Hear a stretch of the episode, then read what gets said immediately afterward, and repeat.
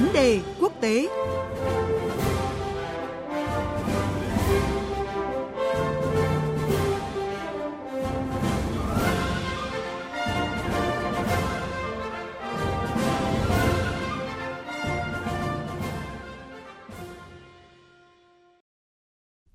Thưa quý vị và các bạn, hôm nay mùng 1 tháng 3, Tổng thống Pháp Emmanuel Macron bắt đầu chuyến công du tới 4 nước châu Phi trong nỗ lực nhằm củng cố tầm ảnh hưởng của Pháp tại khu vực này.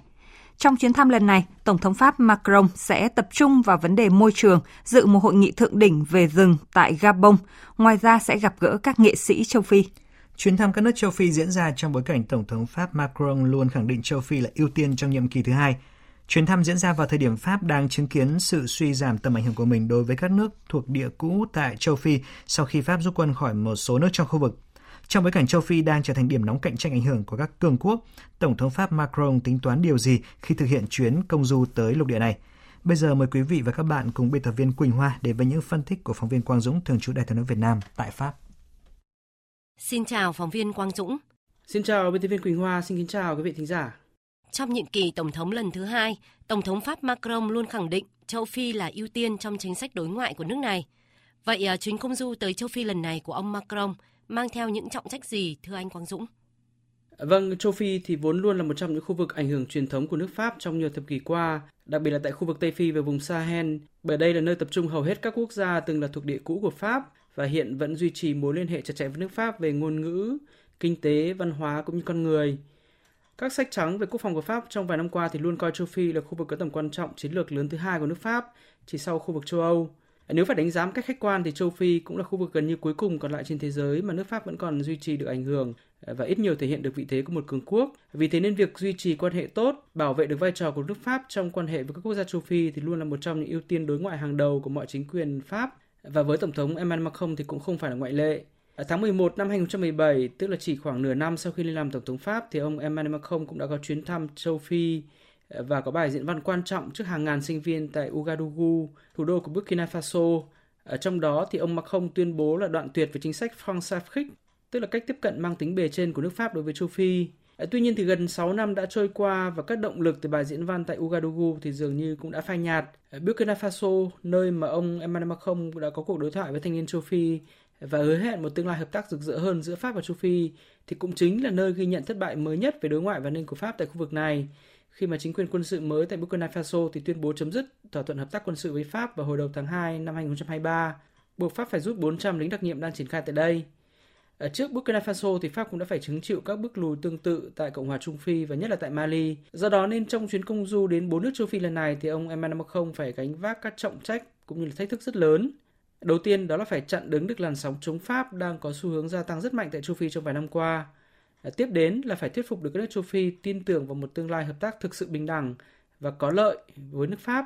ờ, không chỉ về kinh tế mà còn về an ninh quốc phòng. Trọng trách thứ ba đó là ông Emmanuel Macron cũng có thể sẽ phải thuyết phục các nước châu Phi ủng hộ chính sách của phương Tây trong cuộc xung đột Nga-Ukraine. Ờ, tuy nhiên thì đây có thể là việc bất khả thi của ông Macron vào thời điểm này và trong bối cảnh mà uy tín cũng như là ảnh hưởng và lợi ích của nước Pháp tại châu Phi đang bị tác động trực tiếp thì ông Macron có lẽ cũng sẽ không dành quá nhiều tâm sức cho việc lôi kéo các nước này vào vấn đề Ukraine. Trước thềm chuyến thăm, Tổng thống Pháp Macron có bài phát biểu về à, những dự kiến trong chính sách mới đối với châu Phi.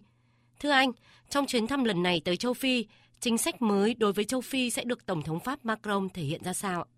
Ngay trước khi lên đường công du châu Phi thì Tổng thống Emmanuel Macron đã công bố chính sách mới của Pháp về khu vực này, trong đó khía cạnh được đề cập đến đầu tiên đó là an ninh. Ờ, việc các chính quyền mới tại Mali hay Burkina Faso chấm dứt các thỏa thuận hợp tác quốc phòng với Pháp và yêu cầu Pháp phải rút quân thì buộc chính quyền Pháp phải xây dựng một học thuyết mới về an ninh tại châu Phi. Ờ, như tuyên bố của Macron thì động thái đầu tiên của Pháp sẽ là giảm đáng kể quân số đang được triển khai tại châu Phi. Ờ, việc tiếp theo đó là tìm cách thay đổi căn bản nhận thức của các chính phủ cũng như là người dân tại châu Phi về sự hiện diện quân sự của Pháp. Một số quan chức và nhà phân tích chính sách tại Pháp gần đây thì cho rằng là việc Pháp có các căn cứ quân sự tại nhiều nước thuộc địa cũ ở châu Phi, mặc dù là với quân số không lớn, thì cũng tạo ra một thông điệp sai lầm, phản cảm và dễ bị các đối thủ lợi dụng để tấn công rằng nước Pháp thì vẫn đang duy trì một chủ nghĩa thực dân tại châu Phi. Vì thế nên theo Tổng thống Pháp Macron thì sau khi rút bớt đáng kể binh lính thì Pháp cũng sẽ thay đổi cơ cấu tổ chức, tên gọi của các căn cứ quân sự Pháp tại châu Phi. À, nói cách khác thì Pháp sẽ xây dựng một mối quan hệ đối tác quân sự mới với châu Phi theo cách kín đáo, thầm lặng hơn, à, dựa nhiều hơn vào các đối tác khu vực à, và việc âm thầm dùng các lực lượng đặc nhiệm để tiến hành các chiến dịch. Bên cạnh vấn đề an ninh thì ông Emmanuel Macron sẽ tập trung vào một số lĩnh vực khác để làm mới hình ảnh của nước Pháp ờ, xoa dịu làn sóng chống Pháp như là việc thiết lập cơ chế trao trả lại cổ vật cho các quốc gia châu Phi, ờ, hỗ trợ các doanh nghiệp trẻ châu Phi gặp khó khăn về tài chính hay là hỗ trợ các cải cách đối với đồng tiền franc châu Phi. Trong bối cảnh châu Phi đang trở thành điểm nóng cạnh tranh ảnh hưởng của các cường quốc, với những động thái tích cực trong thời gian gần đây nhằm củng cố sức ảnh hưởng của Pháp tại khu vực, liệu vị thế và lòng tin đối với nước Pháp có được hồi sinh tại ờ, khu vực này? Thưa anh Quang Dũng. Cần phải đánh giá rằng làn sóng chống Pháp tại châu Phi hiện nay thì đang ở mức cao chưa từng thấy trong nhiều thập kỷ qua. Các cuộc biểu tình rồi các khẩu hiệu chống Pháp thì xuất hiện ở hầu hết các quốc gia châu Phi có quan hệ lịch sử với Pháp. Và trên thực tế thì làn sóng này đã thể hiện bằng thực tế thông qua là việc nước Pháp bị tước bỏ vai trò và ảnh hưởng tại Mali hay gần đây là tại Burkina Faso. Giới chức lãnh đạo Pháp thì nhắc khá nhiều đến sự cạnh tranh của các cường quốc khác như là Trung Quốc, Nga và kể cả là Mỹ hay Đức. Tất cả những giải thích hay biện hộ này thì từ phía Pháp thì đều có một phần sự thực nhưng đó cũng không hẳn là nguyên nhân chính. Ở trong rất nhiều các cuộc khảo sát được tiện tại châu Phi thì tâm lý chống Pháp xuất hiện nhiều nhất trong giới trẻ của châu lục này. Thế hệ trẻ tại châu Phi hiện nay thì không tin rằng nước Pháp đã đoạn tuyệt với các chính sách hay là cách hành xử trong quá khứ thực dân. Thậm chí tại một số quốc gia thì Pháp còn bị xem như là nhân tố cản trở tiến trình dân chủ tại quốc gia đó, khi mà Pháp luôn duy trì liên hệ mật thiết với các chính quyền nắm giữ quyền lực lâu năm hay là các lực lượng quân sự tại các quốc gia này.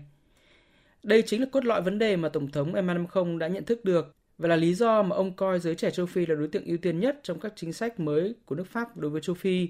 Tất nhiên nhìn ở một khía cạnh khác thì nước Pháp vẫn có những lợi thế không nhỏ để phục hồi ảnh hưởng của mình. Rất nhiều quốc gia châu Phi nằm trong khối Pháp ngữ và vẫn chịu ảnh hưởng cực kỳ lớn của Pháp về ngôn ngữ, về văn hóa và vẫn liên kết chặt chẽ với nước Pháp nhờ cộng đồng kiều dân châu Phi đông đảo sinh sống tại Pháp. Tiếp theo thì dù sức mạnh kinh tế của Pháp không còn quá lớn và cũng đang ngày càng chịu áp lực lớn từ các dự án đầu tư của Trung Quốc và châu Phi, nhưng Pháp hiện vẫn là đối tác kinh tế hàng đầu của nhiều nước như là bờ biển Nga, Senegal hay một số quốc gia ở khu vực Sahel. Đó là những cơ sở để Pháp có thể từng bước khôi phục vị thế của mình tại châu Phi. Nhưng yếu tố quan trọng nhất đối với nước Pháp đó vẫn phải là sự thành thật, thay đổi toàn bộ cách hành xử đối với các nước châu Phi, đoạn tuyệt với bất cứ tư duy hay là nhận thức bề trên nào đối với châu lục này. Đây không chỉ là thách thức với tư duy đối ngoại của nước Pháp mà còn với chính cá nhân Tổng thống Pháp Emmanuel Macron.